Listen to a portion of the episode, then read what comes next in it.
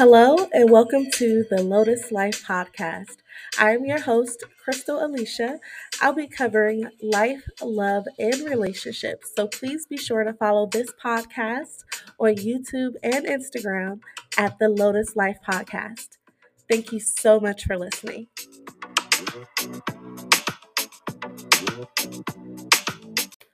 Hello, and welcome to the Lotus Life Podcast. Happy Sunday, you guys. I'm so excited to deliver my first full episode. I apologize for the delay. I did have to work earlier, but let's go ahead and jump right into it. So, on this podcast, you you will hear me talk a lot about self-reflection. It's something that I've been working on for years, but I really got a chance to dig deep during this pandemic. Um, I've realized that I've had a lot of expectations of how I wanted to be treated, but I never really thought about what I was giving or not giving to other people.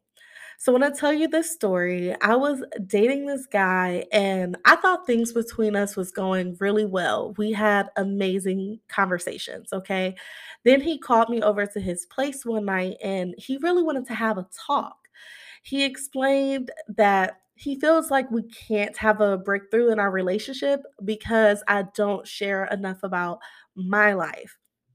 I was taken back because I was not like purposely trying to remain a mystery or anything. I just really enjoyed hearing about him and his life. Like he has a very interesting life. So, you know, it really was just me listening. I wasn't trying to, you know, avoid topics of my life or childhood or anything like that. I just, you know, like to hear what he had to say. I never really stopped to think about the fact that I didn't reciprocate the transparency. So, you know, it prompts me to like ask questions to my closest friends like, is this something that I do? do I always have my guard up? And to my surprise, the answer was yes. But to be fair, they didn't say it was like in a secretive way. It was just kind of like, I never really got too deep. And I kept my business and my feelings to myself for the most part. I honestly didn't even realize that I was doing this. So, of course, in my world of reflection, I was really excited to dig deeper to find out like why, you know, why am I holding back? Why what did I go through in my life that made me like this? You know, like I had to go back to my childhood. That's how we have to reflect in most things. So I thought about the times when, you know, I went through things and I had to deal with it by myself, or how I went through struggles and I was so prideful to share it with the people like around of me around me. So I realized that it was an actual habit of mine. And, you know, I'm thinking I came a long way only to find out that, like, I have a permanent protective shield over myself, which is, a, you know, limiting all of the connections that I have with, you know, the people around me and the people that I love. If you are listening to this and it sounds like you, this is something that you got to work on. This is something that I had to work on, you know, and the only way that I was able to work through this was actually, you know, telling my story. I noticed the more that I was talking about my struggle, the more comfortable I felt to like have deeper connections with people. I was talking with one of my friends and I ended up telling her a story of my childhood. And she was like, We've been friends for three years and I never heard this. I never knew you went through this. And to me, I was just like, Really? I didn't tell you that? Because in my head, I'm thinking like, you know what I've been through, you know what makes me the way that I am. Like, I'm very particular about the relationships I have with people. Like, if you are my friend and I rock with you, I really like that's I'm very loyal and that and I take that relationship very seriously. So I am not one of those easygoing friends. I'm easygoing as far as like I don't have to talk to you every day, but you can't like talk about me behind my back. Like I am going to be upset. Like I am going to have a problem about that because I really see my friends and my close connections in high regard. So, you know, I'm thinking we have deep connections, and I'm thinking that you know me, I know you, and we rocking with each other, you know? So obviously, we put these guards up to protect ourselves, but not knowing that we are also putting, you know, guards up and keeping good people out, you know? Now, this guy in particular, we didn't work out for other reasons, but I will always be grateful for that conversation because it really allowed me to reflect on myself and you know grow as a person to be better in my relationships. I definitely don't want to be that person where you know okay i'm a good listener you can tell me your things but you feel like we aren't that close because i'm not telling you enough of my things of my life or my struggles because again it's, it's not something i did on purpose but it's something that I did as a default because when I was growing up and going through different struggles, I dealt with a lot of it alone. It wasn't a lot of people willing to hear what I was going through. So it wasn't like I was just telling the world and it was what was me. It, that wasn't my situation.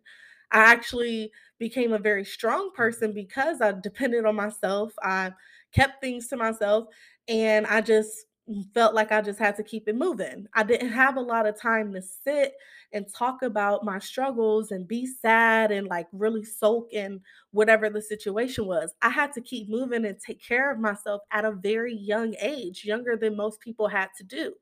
So, because of that, I never had time to just sit and talk about the things that I was going through because I was working, because I was trying to survive.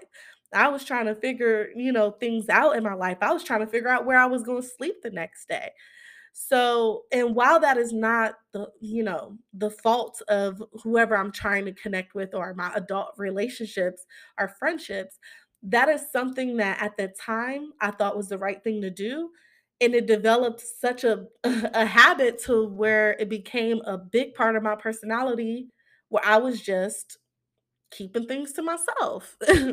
I was just, you know, not a complainer, like not trying to complain about the things that I couldn't change in my life. Now, that's not to say that I never vented to the people closest to me, but I definitely held back on going, you know, things that I thought was just a little bit too much for them to handle. You know, like, okay, I'll tell you about my mom, but I won't actually tell you just how deep it goes. Like, I'll tell you about my childhood, but I just won't tell you everything. You know, I thought that was a way to protect the other person and maybe even myself from I guess I would say embarrassment to be transparent, but again, not being real like that, not being able to um, you know, show that side of you really limits the connection and how, you know, deep you can actually get with the person. And that's something that I had to learn. You know, trying to date, being young, trying to date, and I'm sitting here like, why does it feel like we just cannot connect? I had to take responsibility for what I was doing or not doing. So, of course, I'm very grateful for that conversation.